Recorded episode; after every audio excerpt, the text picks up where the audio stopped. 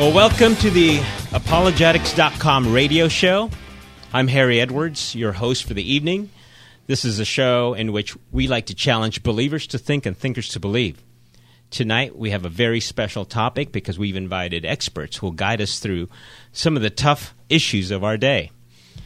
We'll be talking about the new book authored by Tim Muehlhoff and Richard Langer titled Winsome Conviction Disagreeing Without Dividing the Church.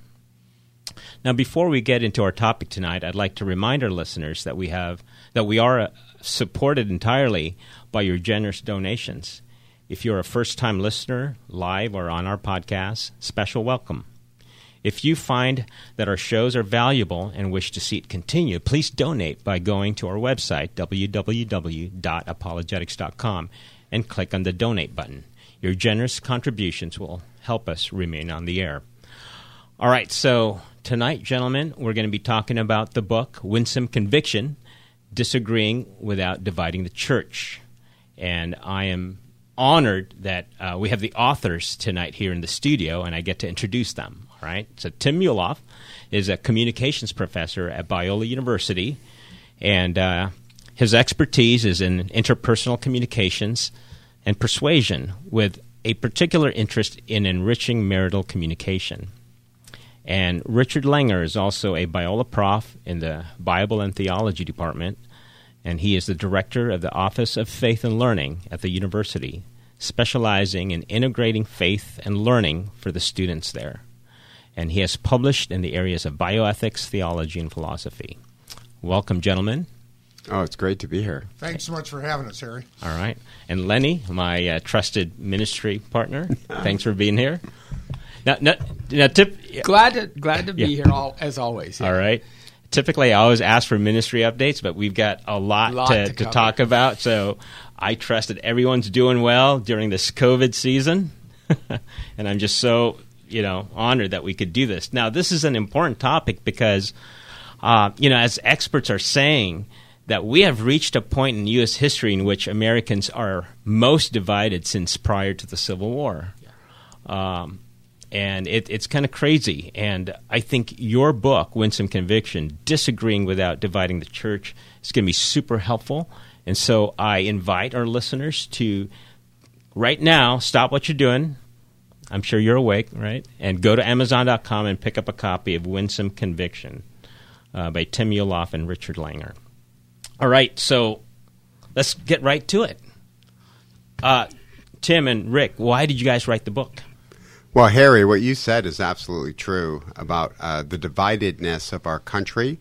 Uh, a study just came out last year that said that 98%, think about this, 98% of Americans, we don't agree on anything, but 98% of us believe that incivility is a major problem in the country, while 65% of us think it's already reached crisis levels. And 45% of Americans say, I don't feel safe sharing my perspective anymore. So, at a time when we need to talk about immigration, we need to talk about um, uh, sex and uh, whether we wear masks or not, we have lost the ability to talk to each other. And we hope the church would be different. But as we discovered, um, we're not that different, and we're losing the ability for Christians to talk to each other. That's why we wrote this book.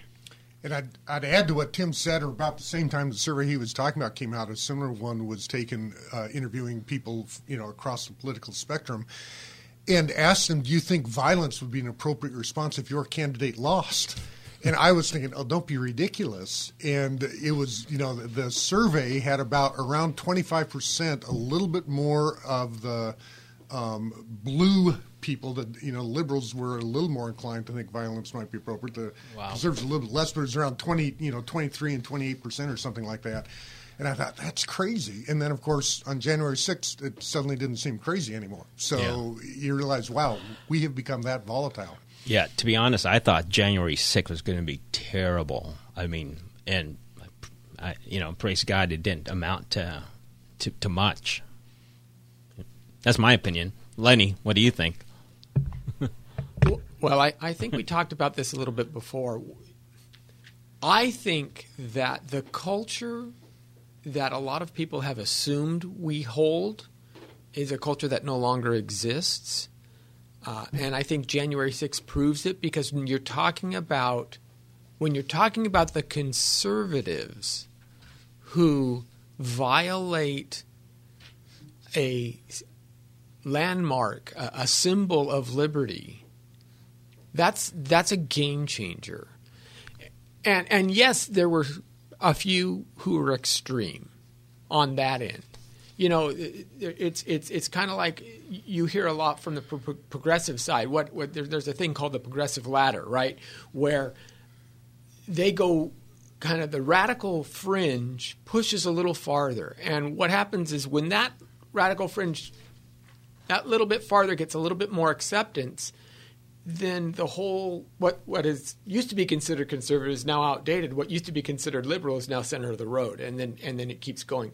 But we've seen that now on the conservative side as well as mm. you've said. Our, yeah. our our folks are dividing, and so while the extremes have gone up on both sides, that means the middle is rising as well. And it, it means our culture is changing. Yeah. Symbols don't mean what they used to mean anymore. If you were on the right or on the left, you wouldn't burn the flag unless you were completely anti American. And now that's, you know, the flag as a symbol has no meaning. So is it a surprise that the capital as a symbol mm. has no meaning or, or, or, doesn't hold the sacredness that yeah. it should have had? We've lost the culture that maybe our parents and our grandparents used to have. And I think those that assume that we have it and they don't understand why the other side doesn't see it, I think that's part of the breakdown. Yeah. And this is James Davison Hunter, uh, a Christian sociologist, who says there, there's sacred territory. A community holds things sacred. He calls it the sacred core. And when you really start to transgress a person's sacred core, this is when you get deep divisions of how dare you transgress what you know is so dear to me. And so the, you're right. The capital to some was a symbol, and for others, it's like, yeah, it's it's it's something we're going to transgress. So this gets into some interesting territory where where how dare you transgress what is sacred to my community? One reaction is to just do it anyway. The other reaction is, okay, we're not going to talk anymore yeah. because I don't want to trip any wires. Right. So that's why we kind of wrote the book to, to frame it and then to help people talk about some really important issues. Right. So, for sure, tonight I want to uh, glean some practical, practical principles and steps on how we can better as a community uh, talk with one another civilly. And that's important because you're right. If we stop talking about these things, then all sorts of bad things happen mm. for sure. Um, now, I realize that our audience um, could be just anybody tonight, but I think specifically there's a special message for Christians because Jesus himself, our master, said, prayed for us that we ought to be united, you know. Mm. So, uh, so that's important. And when you're saying, um, Tim is a little discouraging about how a vast majority uh, of Christians just don't know how to talk a- anymore about important issues. Uh, they're scared and, and, all of that. So tonight we'll um, hopefully we'll find ways to to reconstruct that again. But um, I, I want to. I'm looking at your book here, and I love how you uh, uh, created a framework. How the both of you created this spectrum of conviction. It, it's a nice uh, guide uh, that helps us to uh, affirm and to even discover what some of uh, the confessional beliefs from which ultimately our actions derived. Mm-hmm. So I want you two to talk about that. I think that's a helpful framework.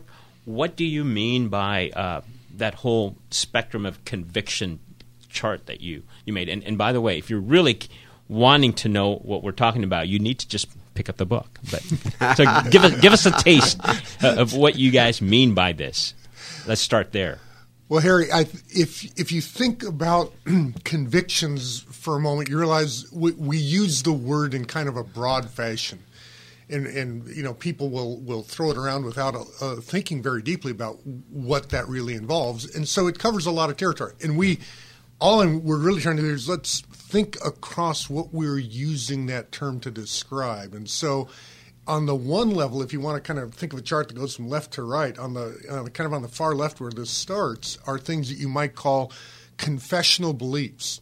And the reason we actually use the phrase confessional is a great way to immediately think about them. Think about confessions of the faith. So things like the Apostles or the Nicene Creed. And so a confessional belief would be something like we believe in, in God the Father, creator of the heavens and the earth, and in Jesus Christ, his only Son, our Lord. And, the, you know, when, when we walk into church, if the pastor stands up and say we'll now recite the creed, the expectation is everyone in the church would rise and be able to say those words in good conscience.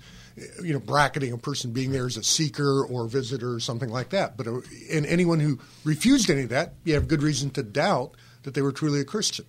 But you think these are these things that we write into creeds, um, but creeds tell you something about how you are to think and what you are to believe, but they don't tell you necessarily how to act. It isn't that it has no entailments, but you just have to move on down the road. And so this is where we identify the next step of what we just call moral mandates, which are things that are clearly taught in Scripture, which may be things literally like Ten Commandments or things like that, are just plainly a moral exhortation.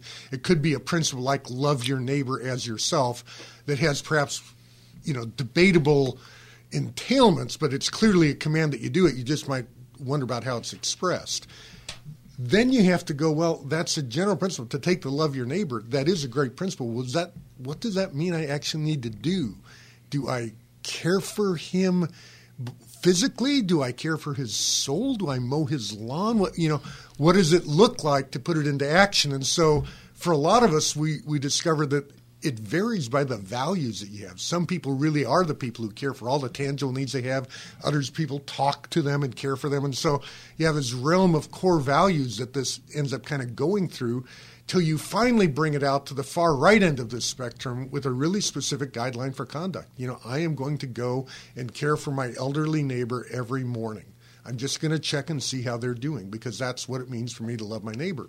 And your, your other Christian friend across the street may develop a different course of action, but you'll all agree on the stuff on the left side of that spectrum. Your neighbor's made in the image of God, and your neighbor's your neighbor, and your neighbor should be loved.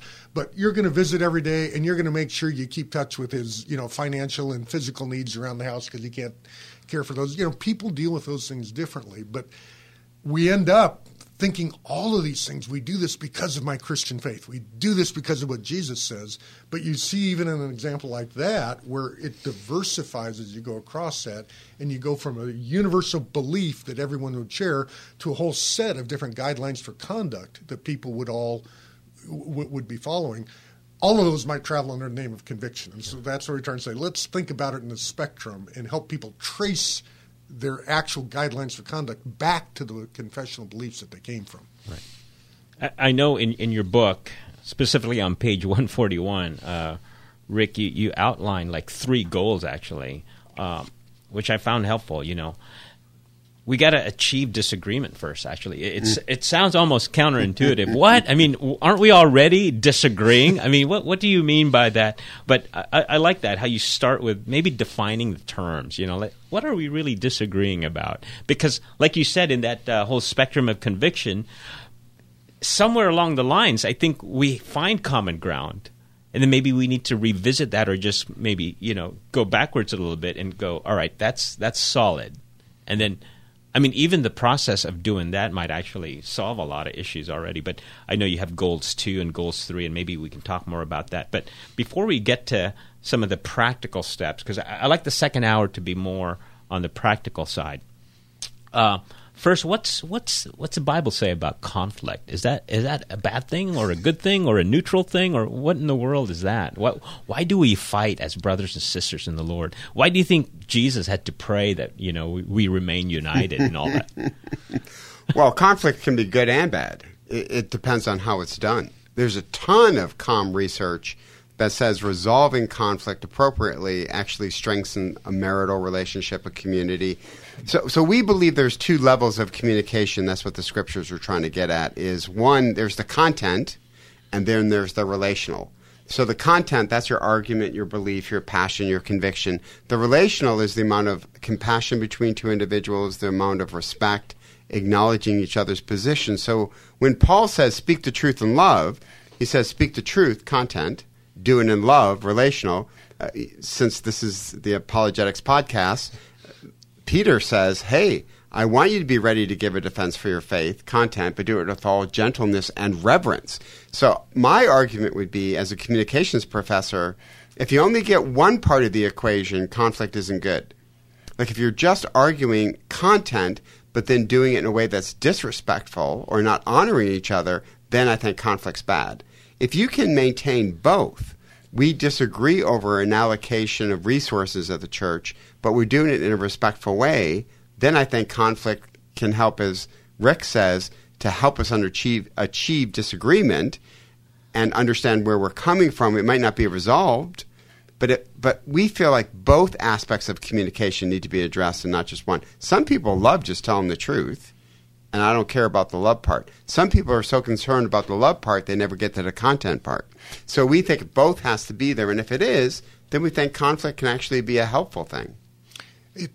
Having said that, you might want to draw a distinction between the kind of conflict Tim's talking about and just quarreling. Yeah, that that term is prevalent in the New Testament. In the book, I you know kind of do a high speed run through and kind of say basically every single New Testament epistle refers to conflict, yeah. and the biggest threat we have is, I think, is actually from our internal quarreling, not the you know raging secular humanists or the threat of Islamic terrorism or the LGBT community or whatever your favorite you know anti-Christian force is uh, the most dangerous thing is the cancer that eats us from within, and it's this, mm. this quarreling and quarreling and yeah. quarreling. And Paul cautions against it. It's a requirement yeah. of elders that they are not prone to do that. They need to learn how to, to you know rebuke, rebuke people gently. I mean, Second Timothy two has this wonderful section at the end of it where he's talking about you know, you restore these people, even if they're trapped to do the will of the devil. Uh-huh. What do you do? Well, you restore them with gentleness yeah, in the yeah. hopes that they would repent. So that that anxiety, it's palpable throughout the New Testament. Yeah. This concern about quarreling that will destroy the body, and that's the thing that really moves us for you know for this. Agenda. I kind of like what you said there in the book. That jumped out at me. You, you said the greatest threat to the church is quarreling, mm-hmm. and it's not the LGBT issue. It's not whatever whatever political issue is you know popular today. Uh, and yet Christians are quarreling amongst ourselves about those issues, oh, and yeah. we forget that it's the quarreling itself is is uh, could be the demise. I mean, of our local churches. and what sure. fuels the, the quarreling is when resources are at play. So you've got a church with limited resources. So one part of the church says it is the Great Commission. I mean, that is so obvious that that's what we should be about. So our money is going to go towards foreign missionaries. And then you get a group of people who say, yeah, but what about the homeless? The second great commandment is neighbor love, and we have neighbors who are literally living in the streets. Now there's only so much money to be had, and that's where the quarreling can start, where I now view you as a speed bump to get what I think the Bible tells me what to do. And and we can talk later. We're going to yeah. talk about groups yeah. because groups can fuel anger towards each other because you have such negative stereotypes of what the other side wants to do. So uh, I think when Rick did that quick little survey of quarreling in the New Testament, that was an eye opener for me as well to say we got to be very careful. Uh, good, healthy communication and conflict resolution as opposed to quarreling. Yeah. No, and as Tim was talking about there, you know, we're doing Great Commission, we're caring for the homeless. Classic example of a core values issue, right? One person has this really deep felt desire, and they probably have a story behind it, right? This is, you hmm. know, maybe it's you know they've got an uncle who's homeless or maybe they were for a while or whatever and they just feel it in their bones and another person has that passion for evangelism and it sounds like they disagree but the funny thing is if you got them on their own is the guy who's worried about the homeless person opposed to evangelism? No, they're a fan of it. But they share that common ground, but they value these two things somewhat differently. They rank order these things differently. And for many of them, they may not even be making an argument about before God, this one's more important. They're just saying, for me, this one's more important. Yeah. But I do care about how our church spends the resources. We don't have any outreach to the homeless. This is crazy. How can we do that in good conscience? And so those are the things that we forget there's even a common ground sitting underneath it. We just assume if they don't think it's number one, they don't think it counts at all. So we're unapologetically pro-life, right? Biola University is, is part of our doctrinal statement. We right. sign this every year, every faculty member, every staff member, right? Well, we got picketed. This was like two years ago by a, a Christian group that said you're not pro-life enough. And we literally want to see you quadruple what you're doing. And they literally, on opening day, there's an airplane flying across our campus with a banner calling us out. There's people picketing as freshmen are coming in. So that's another way that this happens is I get it in my mind helping the homeless is the way we show Christ likeness. And anything else, if you don't come up to my passion level, then you, you just don't get Yeah. the heart of Jesus. That's another way that these disagreements really come out. That's, that's where quarreling comes from as well. All right. So, real quick, I'm trying to, in my mind, really uh, zip through uh, an outline that I have uh, based on your book. So, we covered some of that. Uh, we covered some of uh, uh, how quarreling is, is all throughout the New Testament and um, the apostles and Jesus, they deal with that. Now, but at some point in the book, you also say that at some point, I guess, separation must take place. Explain that, please. Well, you know, you, you don't have to read that far through the New Testament to bump into that, right? So, you know, Paul and Barnabas are hanging out together, having a great old time. They've just, you know, carried out this incredible ministry up in Antioch, and they're, you know, sent out for this missionary, you know, advance of the gospel. It goes great. They come back. They have a big powwow. We have a conference. We get it all figured out how the Jews and Gentiles are going to work together, and let's go do it again, Barnabas. And the next thing you know, they're having this knockdown drag out over over do we take John Mark along or not. And again, I would make the observation there's a bit of a core value thing going on there, where Paul's saying, "Man, I do pioneer missionary work, and I can't have guys who might bail out in midstream." And Barnabas is saying, "Look, uh, I remember when you were the guy was Yeah, yeah. and if I hadn't come and met you, I was the guy who built the bridges, buddy. You got a short memory.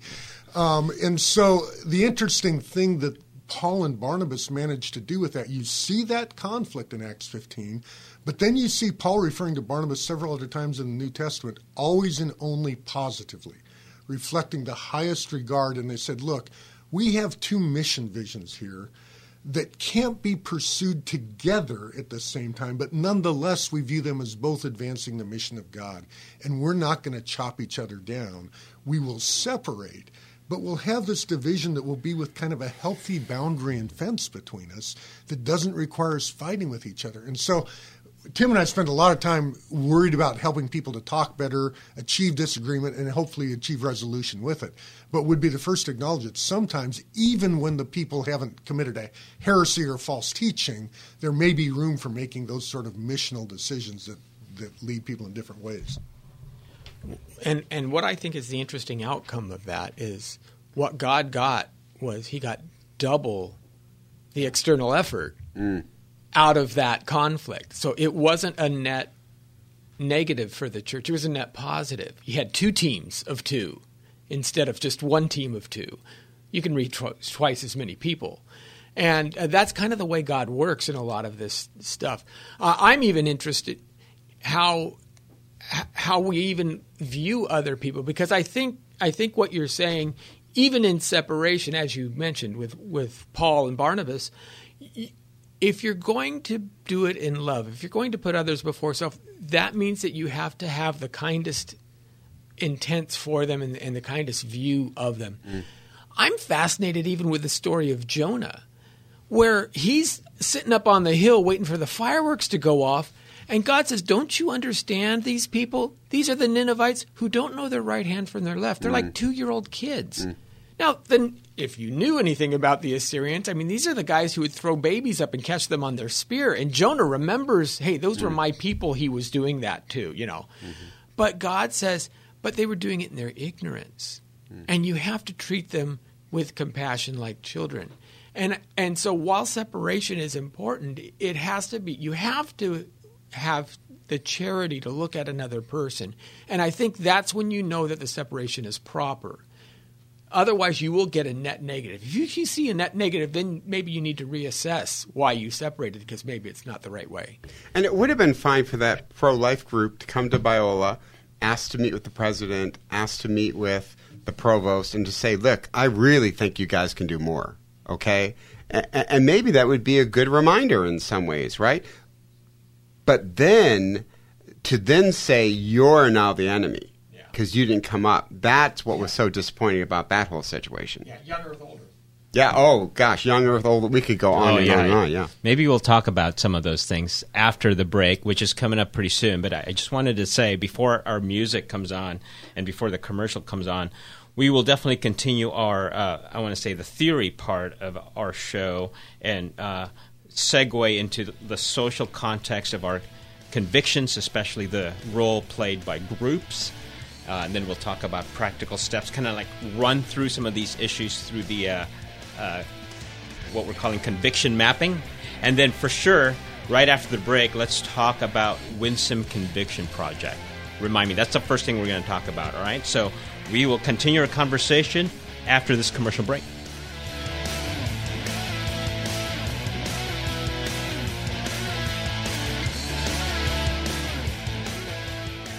Mission of apologetics.com is to challenge believers to think and thinkers to believe on the radio, on the internet, and now in the Life of the Mind conferences. If you believe in the work that apologetics.com is doing, we encourage you to support us with your prayers and also with your tax deductible gift so that this ministry will continue on the air, on the web, and in events near you. Gifts of any amount are appreciated, and it's very simple to participate. Just go to apologetics.com and click donate. It's safe and secure.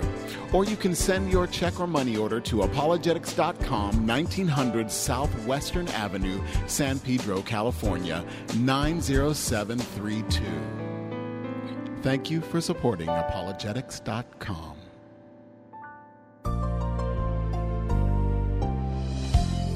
This is John MacArthur welcoming you to Portraits of Grace. Affection for Jesus Christ is the most identifiable characteristic of true Christians. That's because believing in Him and loving Him are inseparable. Jesus said, The Father Himself loves you because you have loved me and have believed. To his antagonists, Jesus declared, If God were your Father, you would love me. Anyone who truly loves God will love Christ, and that love will be reflected in their obedience to his commandments. Many people are confused about what it means to be a Christian, but you have the privilege of clarifying the issue by loving Christ, loving him deeply, and demonstrating your love by obeying his word. May God bless you richly as you pursue that goal today.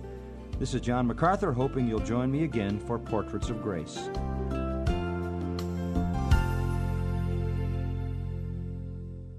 When you awaken in the morning, what is the first decision you must make? Hi, I'm Chuck Swindoll.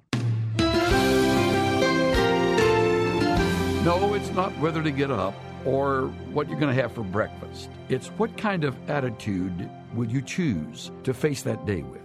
And I'm convinced our best attitudes emerge out of a clear understanding of our own identity and a deep sense of God's purpose for our lives. That sort of God honoring attitude encourages us to press on, to focus on the goal, to respond in remarkable ways to life's most extreme tests and circumstances. So here's a good plan. Tomorrow morning, plan early on a good attitude.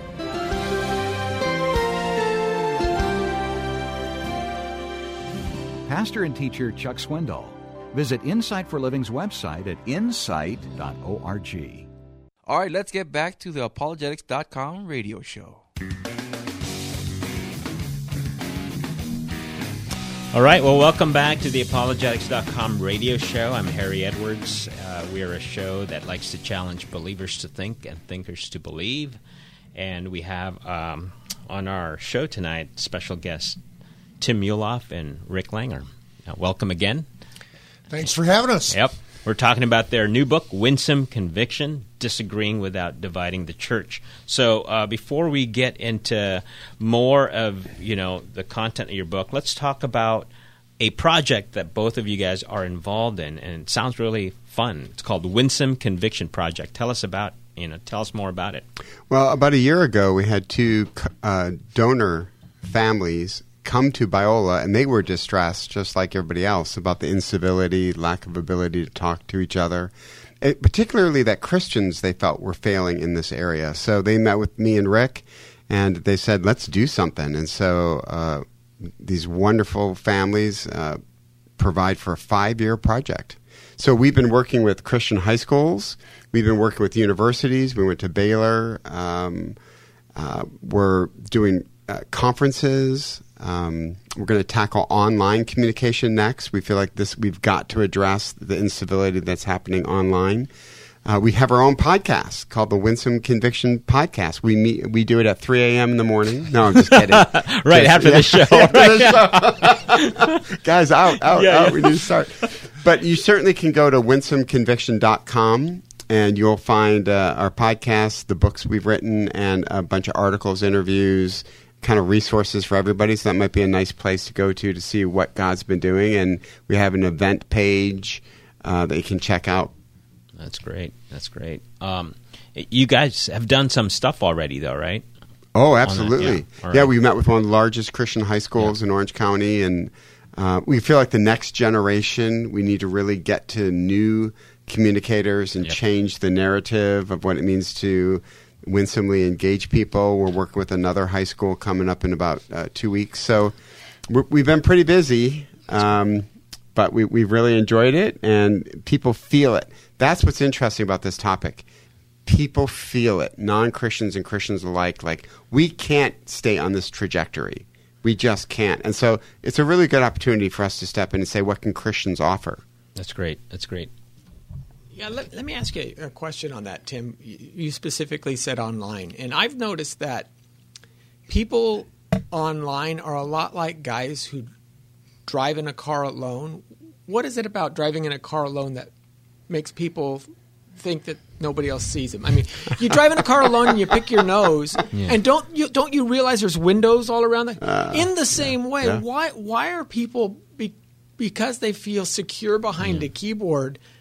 That they would say things they would never say in person. I think it all also depends on the vehicle they're driving too. that may, that may Like, Oh. like, like the bigger car you're driving, the or more expensive car you're But- driving, Yeah. you, you know. But you- that's a, I, I think there's a similar dynamic that just Yeah. seems to work for me. Is, is, is as I said, people people in social media are a lot like you know the guy picking his nose in the car alone. You just it's just an amazing thing. so there's a great podcast uh, called talking to people who hate me A- young gay activist has a podcast and you can imagine some of the responses he gets mm. right and so he decided i'm going to call these people So, so they say something when they when they put their comments in, and it's usually, man, it's pretty harsh. Mm. Then they then they actually agree to a phone conversation, and so the guy will say to his guest, he'll say, "Okay, so you said that I was an idiot," and like the chap, and the guy goes, "Oh, yeah, all right, my all right, my bad." You're not an idiot, but I still really disagree with. Yeah. So I think what you're saying is right. When I'm face to face or even voice to voice, people tend to walk things back a little bit. So we, we just feel like with the Winsome Conviction Project, we have got to address online communication because, as Secretary Clinton said, it is the new public square. Yeah, I absolutely. Well, it's and I find it fascinating. Even when, and I don't know how many times you've had this um, experience. You you meet with a bunch of non-believers, right, who have stereotypical views of what an evangelical is, and and of course in our profession it is apologists. We're engaging folks all the time. But usually what happens is even at work or something like that, you have coworkers, and most of them will say something like, Well, I know you're the exception. You're the different guy, right? Than than every but all those other people.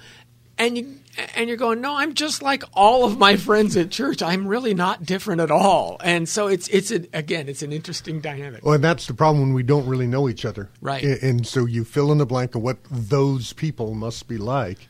And then you meet one of them and you're like, oh, they're not that bad. And by the way, this goes the other way too. Absolutely. So you meet someone who's who's gay, you meet someone who's a liberal, you meet somebody who's whatever your thing is, and you're like, oh. And you discover there is common ground. It's uncanny how often you actually have even shared moral values. There's areas obviously you disagree, but we, we act like these people came from another planet. Right.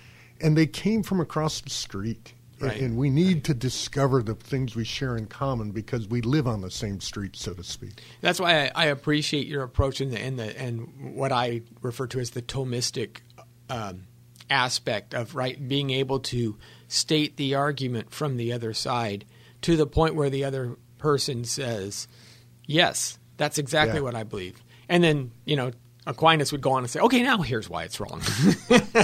Well, and that was Harry mentioned earlier. that one of the things you talk about is achieving disagreement, and that's kind of my definition of that. It says until I can state your position in a way that you look at me and say, "Yep, you got it right, Rick."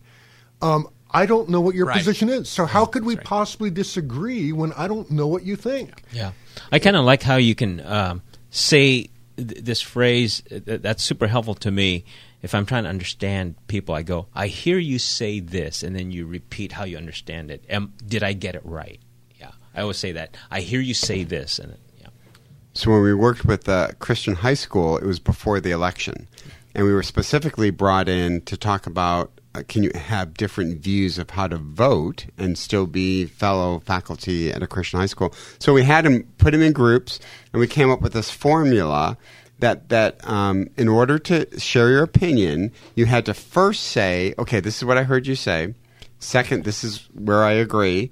Third, here, here was an emotional moment. Like I kind of, um, it resonated with me. And then here's what I think I think. Okay. Now here's what was so funny. As it got going, people just wanted to cut through. And ju- one guy literally said in the group that I was in, "Can't I just say what I want to say?" And I'm like, "Oh, absolutely." You just got to do these four steps. In our evaluation afterwards, people commented, "Hey, that was a really nice speed bump." It was a little awkward at first, a little annoying, but it was a speed bump that really helped me when things got going. And and that uh, it, we got to have a plan. Remember what the book of Proverbs says: a word spoken in the right circumstance. So we got to kind of create that circumstance. mm-hmm. that's good. That's good. And that was a pretty intentionally chosen sequence there too to force people to actually listen, and then to listen empathetically. So you're saying, "Hey, what you said did touch me. I disagree with you about this thing with immigration, but when you told me about you know the experience of your your own family, you know that really moved me." Yeah. All right. So uh, this one point of theory that I want to uh, tackle first before we get into some of the issues we face and run it through the conviction map um, is this: the whole um, idea of the social context of our convictions, and especially the role uh, played by groups. Could you guys expound on that? Because a, a lot of uh, you, you, you mentioned this one uh, expert that talked about a particular number. I think it's 150. Uh, the Dunbar number. Yeah. Dunbar's number. Yeah, Yeah, Dunbar's yeah, number. yeah. Yeah. I remember that. Um, and uh, beyond that number, you just lose connections now. And so you mentioned in the book that that's kind of an important thing to have is these connections, but it could also be bad. So ex- explain that further. Well, it, yeah, it's good and bad. I mean, it's good to have an affinity group, but it's bad if that group becomes insulated. And so, groupthink, I mean, my goodness, that's been around since the 1960s. But groupthink is the highest value of the group is loyalty to the group. So, I do not challenge perspectives. And over time, we don't invite anybody in that would rock the boat. And so, over time, you're always like, man, that other group, I don't get them, man. I can't what idiots? How can they not see? And so it really amps up the relational I was talking about in the first segment. I- I- you're no longer respectful. And, and if you actually meet somebody outside your group, you're like, dude, how can you believe this, this, or this? So we like to ask the question is this a healthy group? Has it become an echo chamber? And we're, we're kind of opposed to echo chambers. Yeah. Another interesting example of the, the kind of the challenge of group is that groups form what you might call an assumed consensus. And I tell a story in the book about experience I had when I was a pastor with our leading a small group ministry. And uh, it was the Clinton Bush election in 1992. And uh, George Bush lost. Clinton won. And I remember meeting with my small group leaders. I think it was on the Thursday right after the Tuesday when the election had taken place. And one of the one of the uh, leaders suggested that we have a time of lament for the fact that uh, you know Bush had lost and Clinton had won. And a few other people said, "Yeah, we should do that because you know we need to you know bring these things before the Lord in prayer and stuff like that." And I'm sitting there thinking, okay, I understand why you want to lament, but and this is what I said. I said, okay, here's here's the interesting thing. Uh, you know, statistics would show that about eighty percent of evangelicals vote Republican, Um, and let's just assume that we're normal on that count, that we fit within the statistical range. We're a large enough church, there's a pretty good chance we actually do, you know, that the numbers are, are unforgiving in that regard. So you have a small group of 12 to 14 people. I'd just like you to write down on a three by five card the three Democrats who you think are the ones in your group. And there's this weird silence. And then somebody finally gets brave and says, Well, I don't think there are any Democrats in my group. And I'm like, Well, now why do you think that? Well, because no one ever says anything about that. And they go, And why do you think that's the case? And it's because you have established an assumed consensus. And because the, the leaders and the majority represent this viewpoint, everybody else just goes undercover. And so you get this sort of weird enforced groupthink and you don't even know that there's two or three people there who'd be deeply wounded if you had a season of lament over the fact that the person they had voted for actually won the election. And you don't even know you're doing it. That's the Yeah. rub, Yeah. worst of all. You don't even know. So I was on a panel, and uh, it was on relationships, and somebody asked the question about benevolent sexism. So very quickly, benevolent sexism is you open the door for a woman, which is benevolent, but it's sexism because you'd only do it for a woman, and you're actually weakening women, giving them the not so subtle message that they can't open doors for themselves. Okay, that's benevolent sexism. So I'm part of a group that everybody thinks this is just craziness. I mean, that's nuts and blah blah blah. So that, but a person in the audience asked the question, and the way she phrased it, a light just went on, and I said publicly in front of everybody, I said, you know what? I think I agree with that. The looks from the panelists were like, have you lost your mind? An utter betrayal. And I was like, oh my gosh, just feeling that, you're like, hey, I, note to self, never do that again in front of this group. So that's kind of what Rick's saying is you just know there's certain things you don't cross anymore. That's group, that's classic groupthink. I keep it quiet because I do not want to rock the boat. This is my community. I like these people and I want to be afterwards. Uh, one person came up to me jokingly and just punched me in the arms. Like, I can't believe. But, but that to me is a, a fairly good example of how it can work. Interestingly, of course, I would probably open the door for the president as well. So, is it sexism or is it uh, deference? right, But that- right. Again, that goes. There's a common co- conviction there that's being expressed in two different a- aspects. So, I, I think that's. I yeah, I think that's. I think that's very important, and we we see it in the reverse as well. At most colleges, the Christians are the ones who are un- undercover. The Christians Oh, are the ones who are tacitly meek and the professor doesn't think there are any in the in the classroom or something like that as well. So Yeah. Yeah, almost every example we give of this is absolutely a two way street. And, and I, I just want to say we're talking about the human condition here. This is just the kind of creatures we are. And this should make you feel the need for a savior when you begin thinking Yeah. about this. How many times have I done this? How much have I been blind to? And it's go, that's right. Don't you know kill yourself over this. Just understand you need grace because this is way way easier to do. I mean, that, that kind of off- offense and hurt is way easier to do than you think. uh, you know, your discussion a while ago reminded me of how you two, uh, Rick and Tim, you guys embody this whole uh, civilly discussing things. Because I know, like in your previous book, Winsome Persuasion, you actually differ on what many might consider fundamental issues. And that's an interesting thing, too, how you guys write about that. And I appreciate that. And uh, Well, that's kind of a sore spot for Rick because I was blatantly he was wrong in that whole extent. Of course. No, but you know, we thought we would do that because Rick and I are friends. We respect each other. Yeah. See, here's the thing that makes it work. People have often said, how, does this relationship work? The relational has been established. Yeah. Right? We respect each other. We laugh. Humor has found a way to, to still be there. So, but but we did. We thought, hey, let's just do that at the end of Winsome Persuasion, and we kind of had a moderated discussion about what to do about same-sex marriage now that the Supreme Court had ruled on it, kind of thing like that. So, Harry, Yeah, I, yeah. I think that's actually a nice example of um, how two people can disagree and do it in a way that's kind of winsomely, only because the relational level was there. yeah.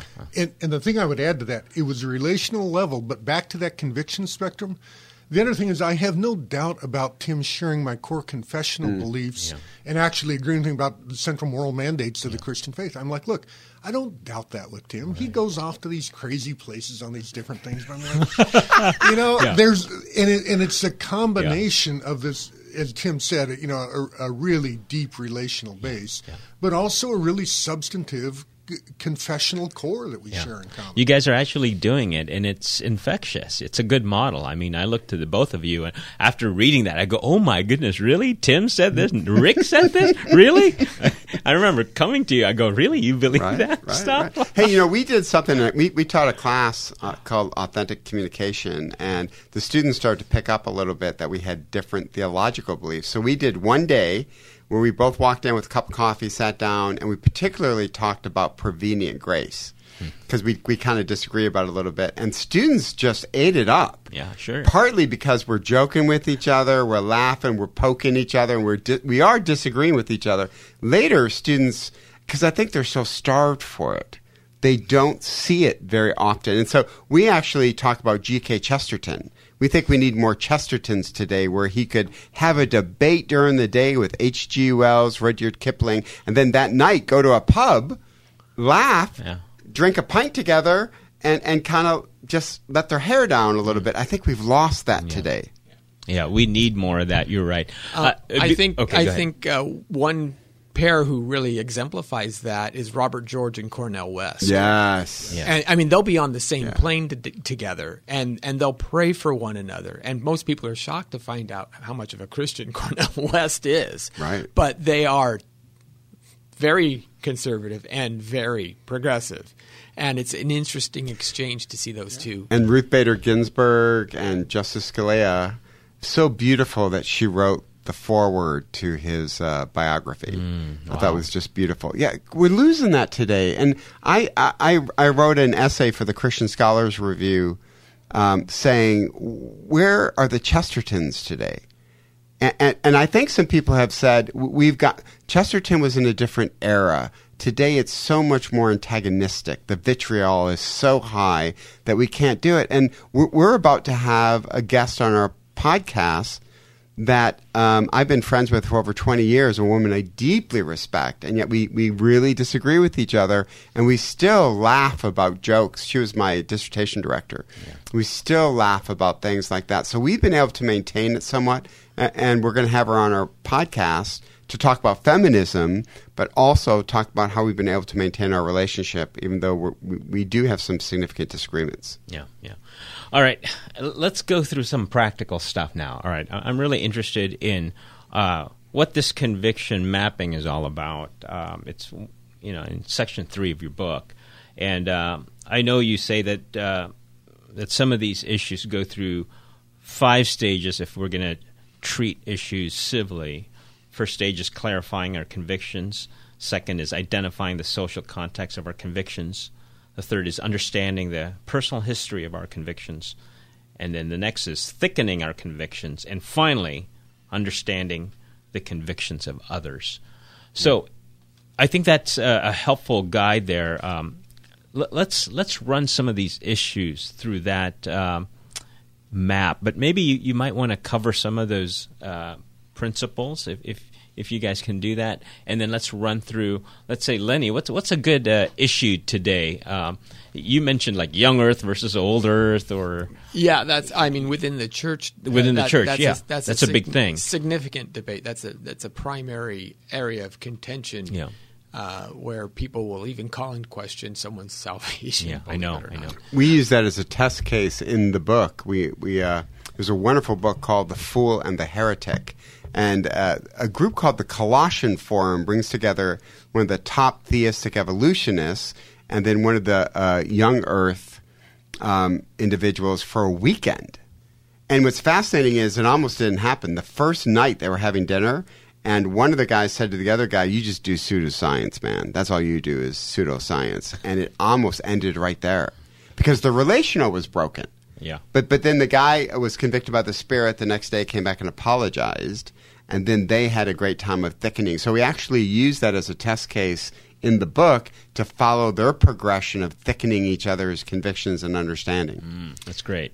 And just picking up on that from what you were asking about, you know, going through this process, uh, I, I think one of the most important things when we talk about thickening the conviction is just the whole idea of narrating it.